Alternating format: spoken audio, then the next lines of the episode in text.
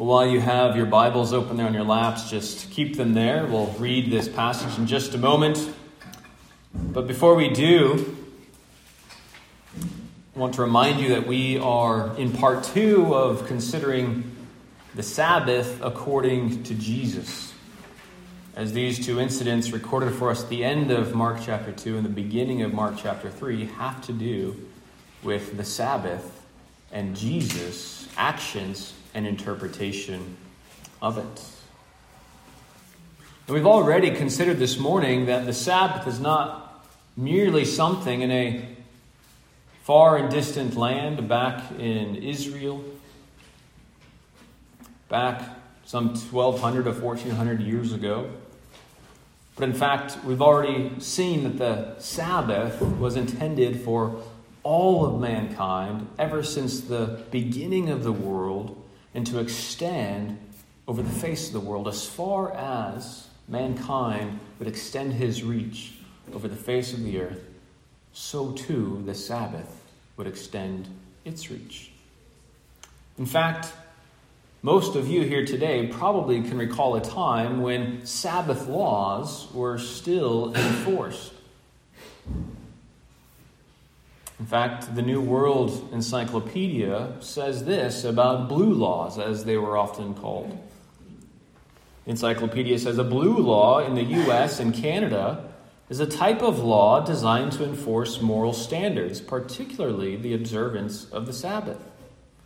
Most have been repealed or are simply unenforced, although prohibitions of the sale on Sundays of alcoholic beverages, automobiles, and occasionally almost all commerce are still enforced in some areas. Blue laws often prohibit an activity only during certain hours, and there are usually exceptions to the prohibition of commerce, like stores selling essential items such as food and medicines. And then the article goes on to say some blue laws have been retained as a matter of tradition or out of convenience. Tradition or convenience. Well, as you well know, these are never the reasons, or at least adequate reasons, for maintaining a practice in the church of Jesus Christ. Tradition or convenience can never be the grounds upon which we establish or enforce any of our practices. And of course, we could say in our day and age that many more blue laws have been disregarded or not retained, not because of a theological understanding, but simply because they are matters of perceived inconvenience. Let's see what the scripture has to say about the Sabbath. So we can be clear, at least in our hearts and minds, that we are not seeking to uphold man made traditions, or we're not seeking to merely make decisions out of convenience, but only by the authority, the supreme authority of God's Word. For the God who has created, God who has created you and me, is also the God who speaks to us from His Word. And so let's read it and pay careful attention to it. Mark chapter 2, verse 23. Now it happened that he went through the grain fields on the Sabbath, and as they went, his disciples began to pluck the heads of grain. And the Pharisees said to him, Look, why do they do what is not lawful on the Sabbath? But he said to them, Have you never read what David did when he was in need and hungry, he and those with him? How he went into the house of God in the days of Abiathar the high priest and ate the showbread, which is not lawful to eat except for the priests, and also gave some to those who were with him. And he said to them, The Sabbath was made for man, and not man for the Sabbath. Therefore, the Son of Man is also Lord of the Sabbath. And he entered the synagogue again, and a man was there who had a withered hand. So they watched him closely whether he would heal him on the Sabbath, so that they might accuse him. And he said to the man who had the withered hand, Step forward. Then he said to them, Is it lawful on the Sabbath to do good or to do evil, to save life or to kill? But they kept silent. And when he had looked around at them with anger, being grieved by the hardness of their hearts, he said to the man, Stretch out your hand. And he stretched it out, and his hand was restored as whole as the other. Then the Pharisees went out and immediately plotted with the Herodians against him, how they might destroy him. Well, we've seen at the end of chapter 2 in that incident that we've already unpacked last week that Jesus corrected the Pharisees' understanding of the Sabbath.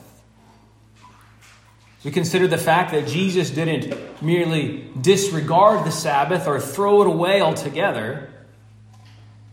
Rather, Jesus taught that works of necessity are lawful on the Sabbath that the Sabbath was made for man and not man for the Sabbath. In other words, Jesus upheld the Sabbath, but he denied that the Pharisees had the correct interpretation of it. They had become so overly restrictive about their rules and regulations, their human traditions, and Jesus would have none of that. And So Jesus corrected their understanding and he taught about the original intent and purpose of the Sabbath that it's for man's good. Not that the Sabbath is unimportant, but that the Sabbath is important to meet the basic needs of man, even the greatest needs of man. And so that's what we saw in the main there at the end of chapter 2. But there's one part here that we didn't get to cover last time. It's where I want to begin today, and that's with verse 28, where Christ establishes his relationship to the Sabbath. And he says, Therefore, the Son of Man is also Lord of the Sabbath. I want to read something to you from that encyclopedia article I was reading earlier in light of verse 28 here. The article goes on to say For people who do not regard Sabbath observance as foundational to faith in the divine, living under blue laws is minimally an inconvenience, and for some, the imposition of state control over their way of life. While the historical reason for such laws is grounded in religious belief and practice, Arguments for the preservation of such laws are often based on quality of life issues. Ultimately, and here's the point part I want you to focus in on. Ultimately, the existence of such laws can only be justified if all members of the society accept the reasoning behind them and accept that such a lifestyle contributes to the betterment of humankind as a whole. The major assumption of the encyclopedia article when it comes to the Sabbath is that human beings are lords of the Sabbath. That ultimately the Sabbath can only be justified if all members of a society accept it and accept the reasoning behind it. And then only they can deem it as helpful for mankind. But Jesus says something very different in Mark's gospel. Jesus says that it is ultimately Him, it is His lordship that determines whether the Sabbath is legitimate or not. It is His lordship alone that determines the validity of the Sabbath, and His lordship alone that determines the right use of the Sabbath.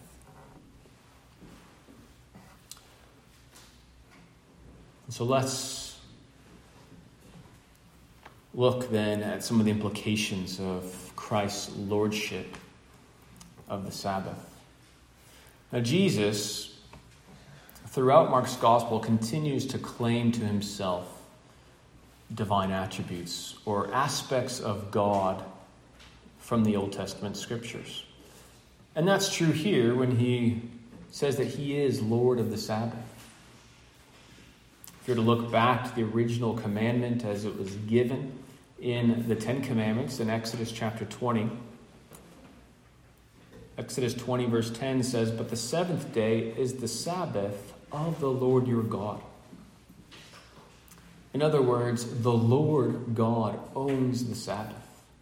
He has lordship over it. God alone has lordship over it. And so when Jesus is saying that the Son of Man, in reference to himself, is Lord of the Sabbath, he's once again identifying himself as God. God in the flesh, God incarnate. Well, as God, then, Jesus is saying that he owns the Sabbath day.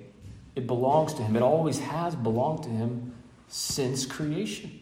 Since the day that he rested, when God the Father spoke through the Son to create all things that currently exist. So Jesus Christ, as the God man, is saying that he owns the day. He owns the day and he defines the day.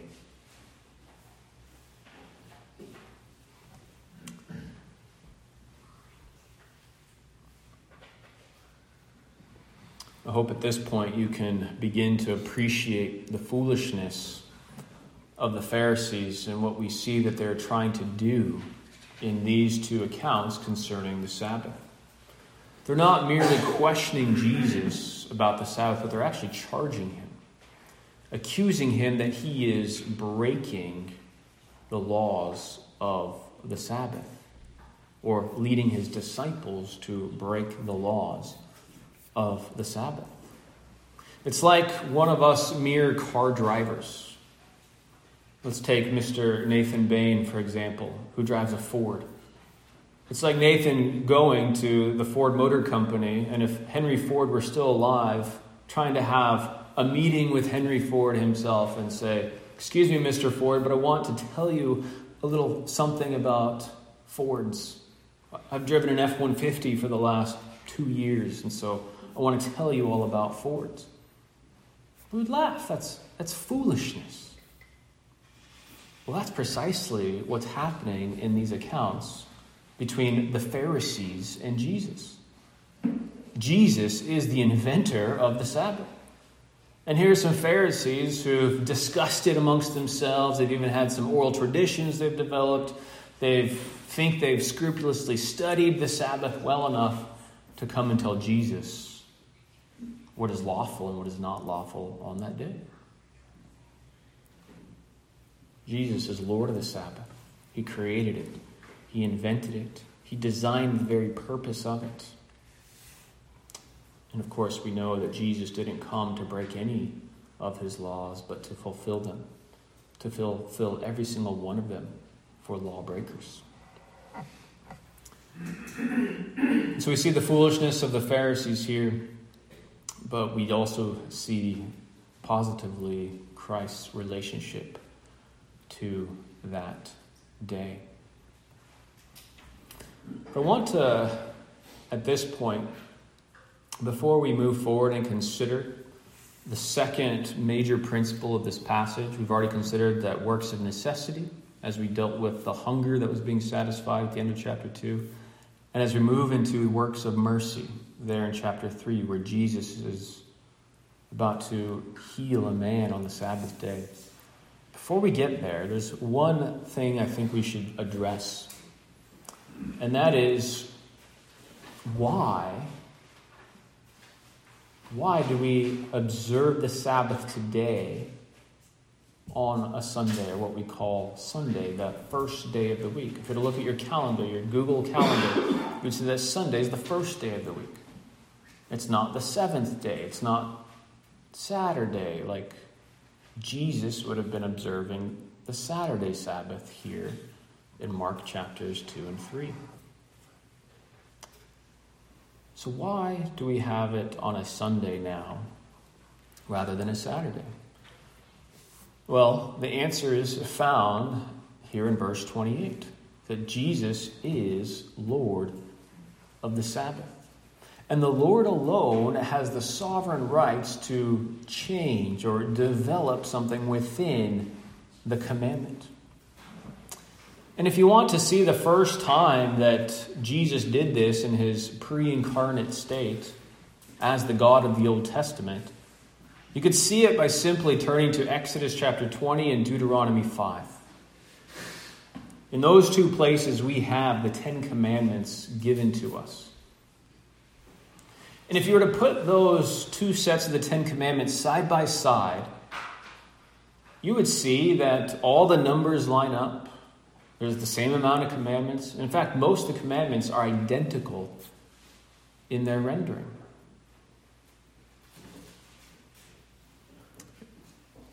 The major glaring difference would be found in the fourth commandment concerning the Sabbath.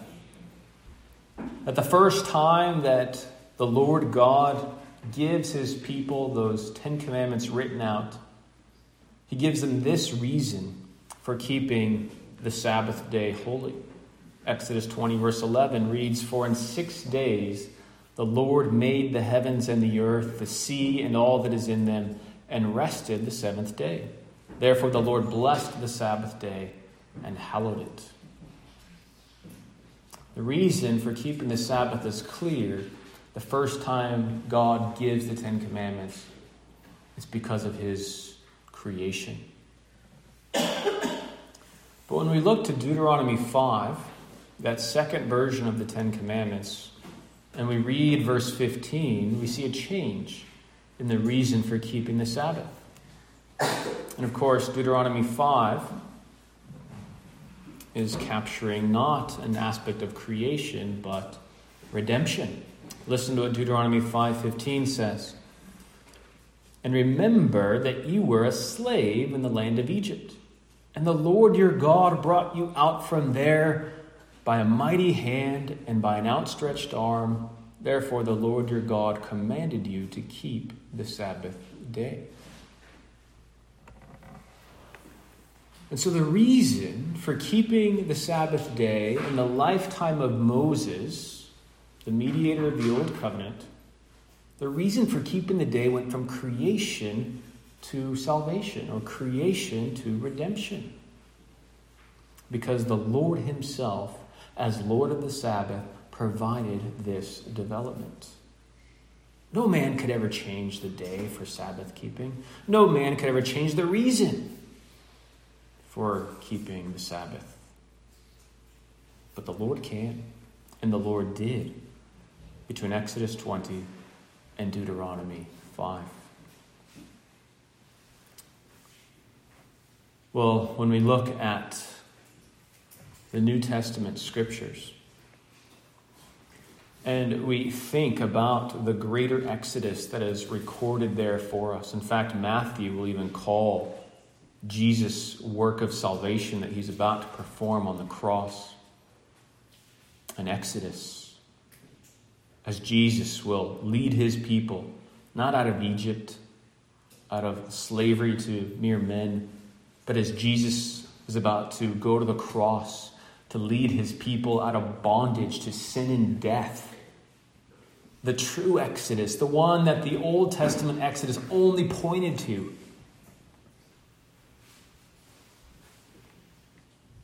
When Jesus performs the real and true Exodus, we see that Jesus goes to the cross on a Friday. We see that Jesus dies, he's buried, and he stays entombed the entirety of the seventh day, that Jewish Sabbath. And on the first day of the week, the Sunday, Jesus Christ emerges forth from the tomb victorious in his resurrection. And from that point onward, the New Testament scriptures call the first day of the week the Lord's Day. It is the day that we begin to see the New Covenant church gathering to hear the preaching of the word, gathering for the breaking of the bread, gathering for the worship of God.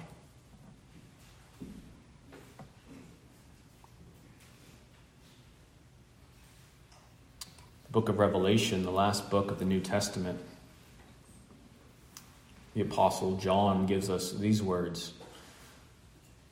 Revelation 1, verse 10 I was in the Spirit on the Lord's day, and I heard behind me a loud voice as of a trumpet saying, I am the Alpha and the Omega, the first and the last. And what you see, write in a book and send it to the seven churches which are in Asia to Ephesus, to Smyrna, to Pergamos, to Thyatira, to Sardis, to Philadelphia, and to Laodicea.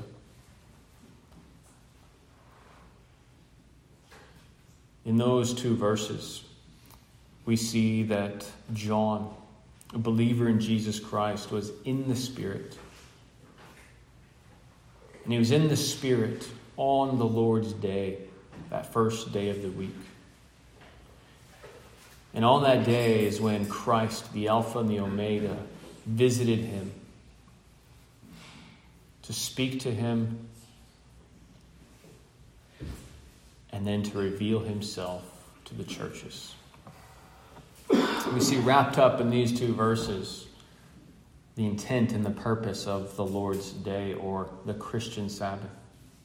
The day upon which Christ was resurrected became the day that he claimed for himself as the Lord's Day, just as he had claimed the seventh day Sabbath as a day of rest so now he claims the first day Sabbath as a day of rest for his people, to rest in his triumph, in his exodus out of sin and death. In the lifetime of Moses, the mediator of the Old Covenant, there was a dynamic development in terms of the reason for God's people to observe the Sabbath day. In a similar fashion, we see the dynamic development of the Sabbath in the lifetime of Jesus, the mediator of the new covenant, the mediator of a better covenant. The development from the last day of the week to the first day of the week, the Lord's day, as Scripture calls it.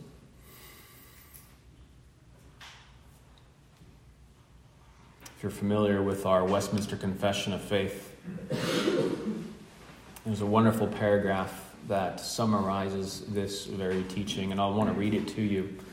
And you can look at it more closely later if you'd like. It's in Westminster Confession of Faith, chapter 21, paragraph 7.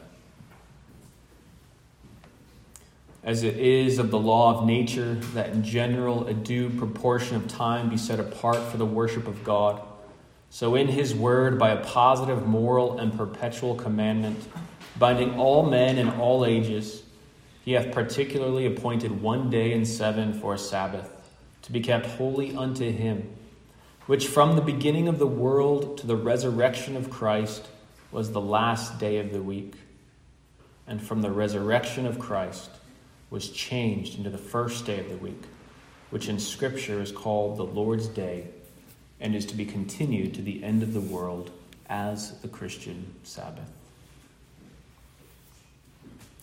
Well, since it is our duty and blessing to keep the Christian Sabbath to the end of the world, let's continue to learn about the Sabbath according to Jesus.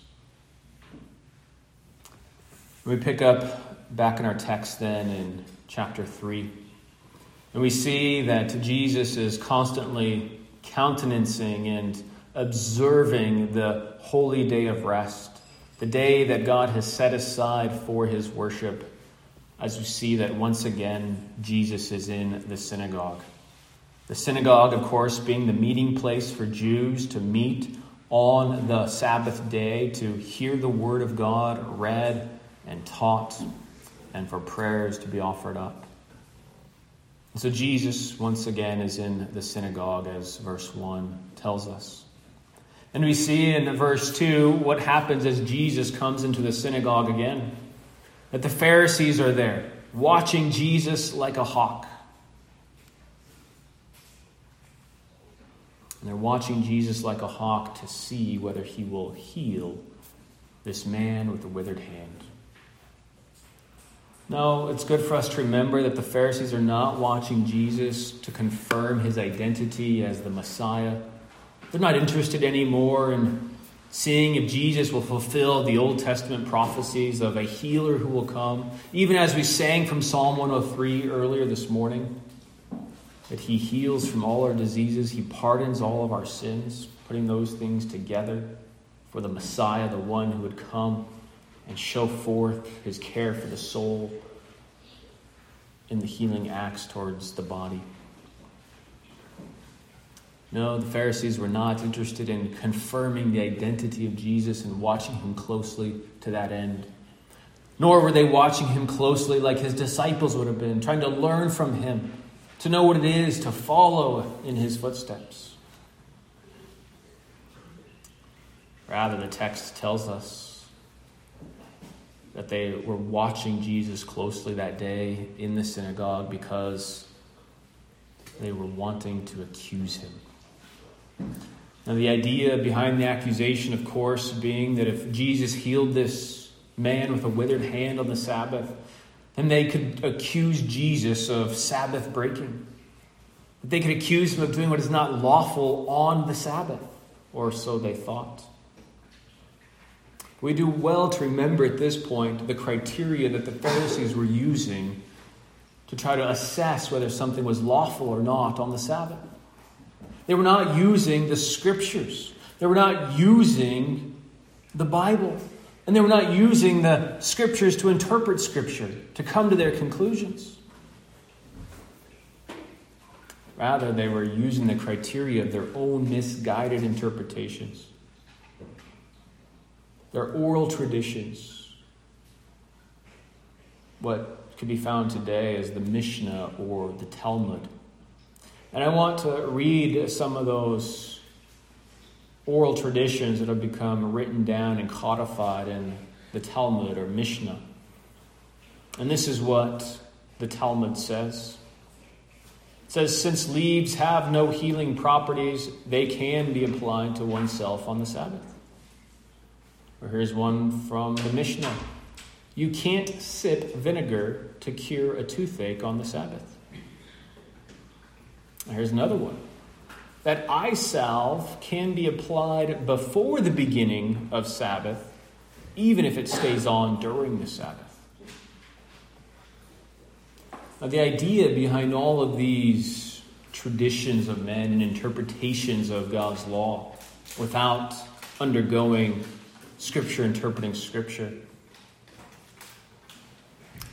The idea behind all of these is that it is wrong to heal or to start the restorative process on the Sabbath day. The problem is, if you read through your Old Testament, if you read through the Word of God and the law of God that the Pharisees had in their possession, you would find no such idea whatsoever.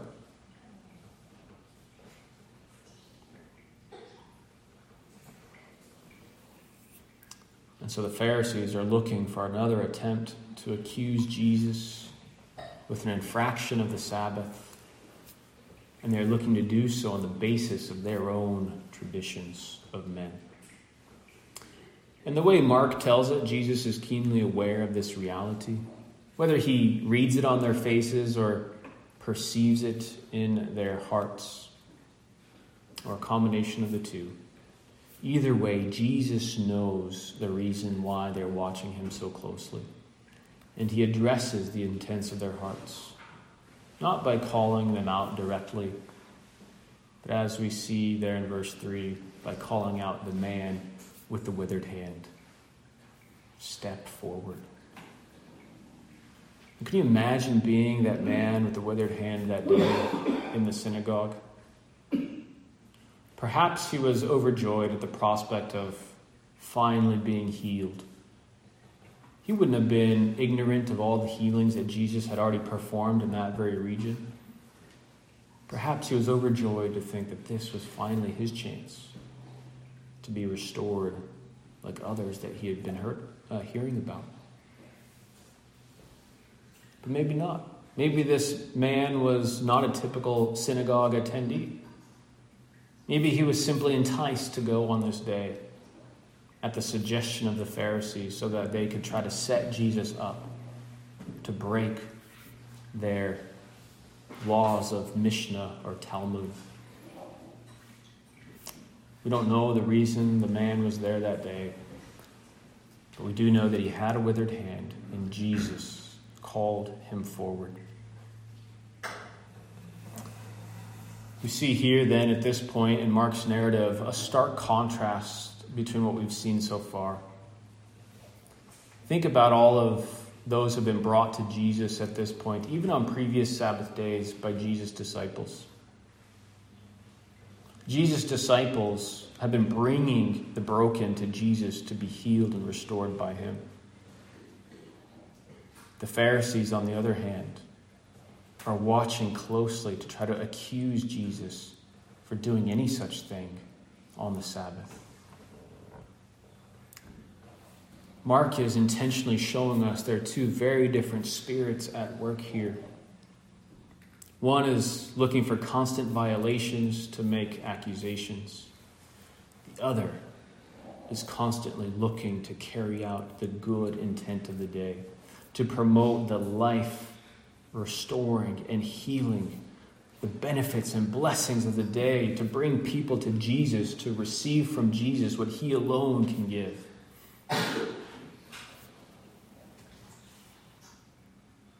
The posture of the disciples is a good reminder of what needs to be our posture on the Sabbath day as well. Not looking to primarily accuse people of violations who may or may not be in violation, but intent on filling and fulfilling the day with the good intent that the Lord of the Sabbath has intended for it. There's always a place for correction and reproof. But we need to be aware of fostering an accusatory spirit, especially one that overshadows or undermines the good of the day. Well, back to our text, Jesus, there in verse 4, now fires back his own question to the Pharisees. They had asked him back in chapter 2, verse 24, about the lawfulness of his disciples' actions in plucking those heads of grain, crushing them in their hands, and eating them. But now Jesus fires back his own question about lawfulness to the Pharisees. He turns the tables on them and puts them in the crosshairs of his questioning. Is it lawful on the Sabbath to do good or to do evil, to save life or to kill? Now, when we hear a question like that, hopefully we hear a question that has an obvious answer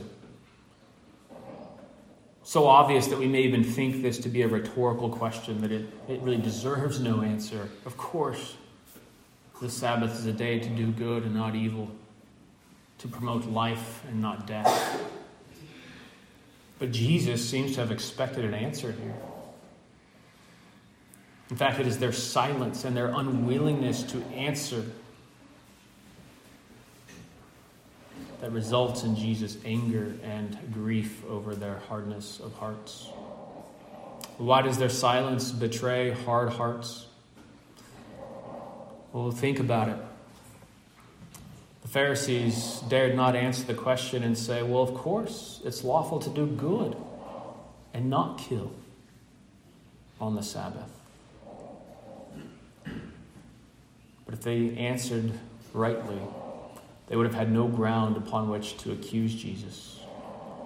And they certainly would have had no justification for what we read at the end of this passage that they went out and colluded with the Herodians to seek to destroy Jesus, to kill him, to murder him in cold blood. Of course, they didn't shout evil or kill either. Because no matter how wicked people are, they never seem to be simply able to honestly self identify as evil or promoters of murder. Even if they know it in their hearts, there's always a way to find some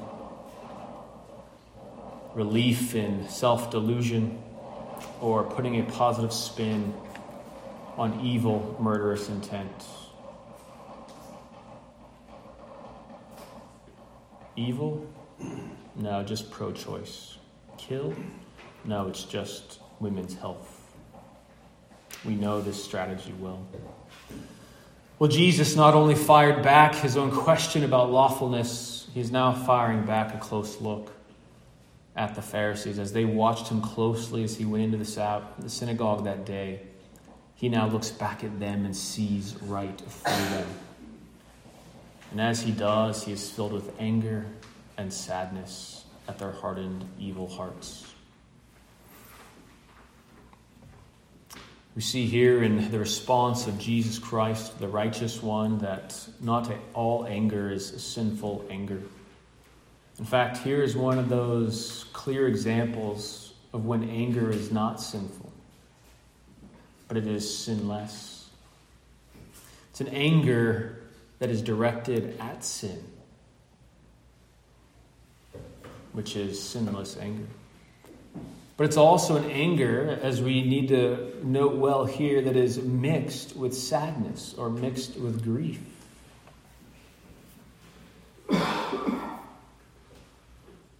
And of course, as I've said, Mark is full of subtle ways of Jesus Christ being highlighted as the God man. It's even here in his anger mixed with sadness that we need to see something of his divine character and attributes. If you think back to the flood, when God looked across the face of the earth and he saw the wickedness of men's hearts, do you remember God's response? Of course, God was angry, and he was about to show forth that anger in the outpouring of his flood judgment. But before he did that, Genesis 6 6 reads, And the Lord was sorry that he had made man on the earth. He was grieved in his heart. Whenever the scriptures speak of God's anger towards sin, it is an anger mixed with sadness. And of course, Jesus is displaying this very same divine disposition here. Once again, everything about Jesus shouts his identity as God incarnate. Well, Jesus now speaks to the man once again. After having commanded him to step forward, we see Jesus gives another command there in verse 5 stretch out your hand. And we see what happens as this man stretches out his hand, his hand is restored. His hand is made whole again, just as his other one. And I think you and I have a hard time appreciating this kind of healing and the impact this kind of healing would have had in the first century. We live in a day and age where we can get by fairly well, maybe with some difficulty and inconvenience with only one functioning hand. Most of our occupations and livelihoods don't depend upon us having two hands, or at least two functional hands. We don't live in an agrarian society. We don't live in society where most occupations and most of daily life requires two hands. But of course, life in first century Capernaum would have been far different, where most the occupations are fishermen, carpenters, and of course, everyone was expected to contribute to community building projects. And so this man was getting more than just a hand, but likely even his livelihood back. And it's also interesting to think about the very nature of the fourth commandment at this point and what Jesus is doing here on a more subtle level. As Jesus is restoring this man's hand, he's also restoring the original intent and purpose of the Sabbath day, and it's one that we oftentimes forget about. If you were to read the full commandment there in the Ten Commandments, part of the, the fourth commandment is that six days you shall labor. Six sevenths of the fourth commandment is about doing Work with your hands. In fact, the idea of work is oftentimes depicted by the hands. Out of any other body part, it is the hands that scriptures referred to as the agents of doing work. And so, Jesus, in this stroke of, you could say, even poetic brilliance, although he could have healed any other condition at this particular moment, as we've seen Jesus heal all kinds of ailments and illnesses, but here he chooses, by his divine orchestration, to call forward a man with a withered hand to teach the fullness of the command of the Sabbath day. That yes, it's a day of rest to be with God's people, but it's also a command that entails with it six days you shall labor. So this man was being restored to the work of the six days, and not only being restored his hand. Well, the incident concludes there in verse 6 as we see that the Pharisees go out and immediately plot with another group, the Herodians, to destroy Jesus. Now, what do we make of this alliance between the Pharisees and the Herodians? Well, probably not much if we don't know about the hostilities between these two groups. The Herodians were supporters of the family of Herod. Herod was, you could say, the puppet king over Capernaum, over Judea, the entire region in which Jesus and his disciples and these Pharisees are living. They were set up as a puppet government or king by Rome and by Caesar.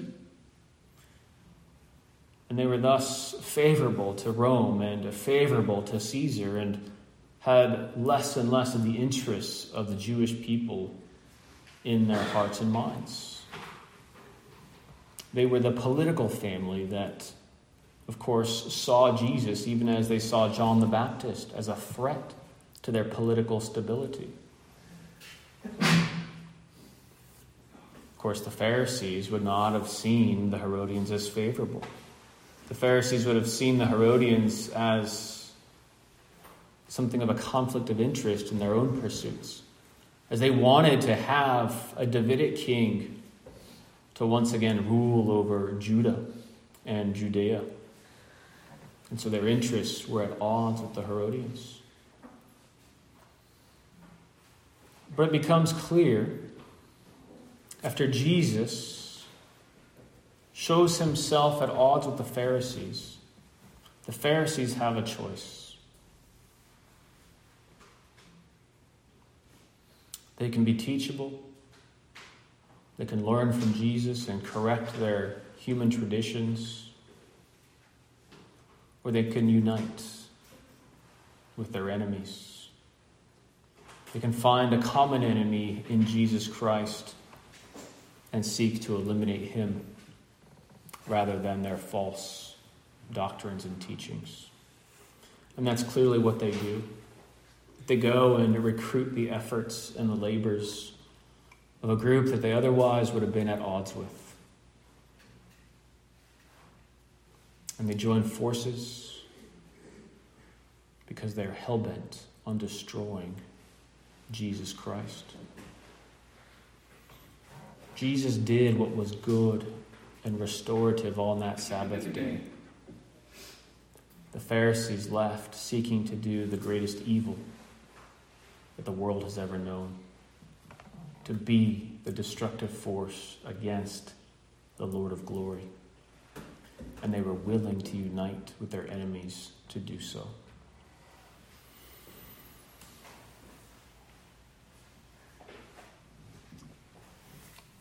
As we close, I want to suggest to you that there are many fine and choice details of this passage, and it would take us all day to unpack all of them.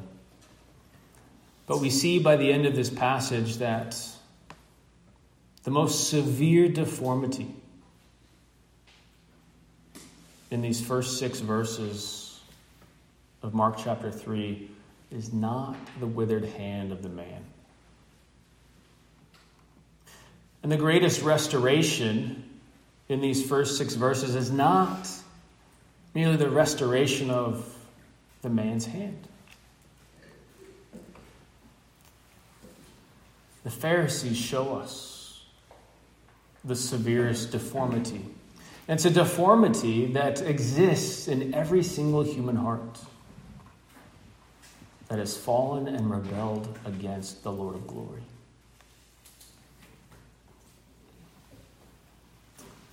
That's the beauty of the Sabbath day.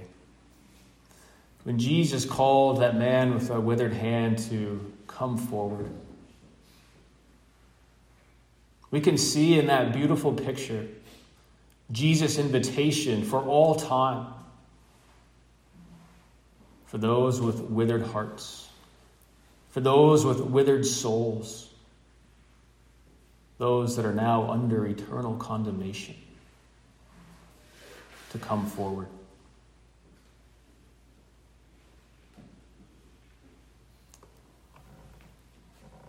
And we see what happened when Jesus called that man to come forward, and he responded in faith.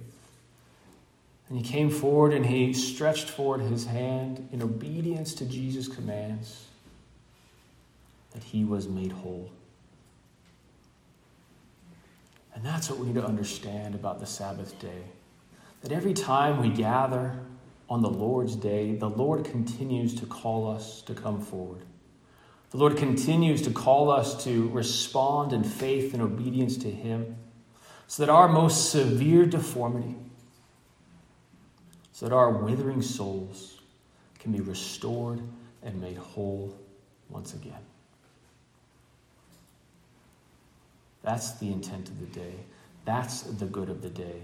That's why nothing should keep us from this day, because it is the day of our greatest good, for our souls to be made whole by the Lord of the Sabbath.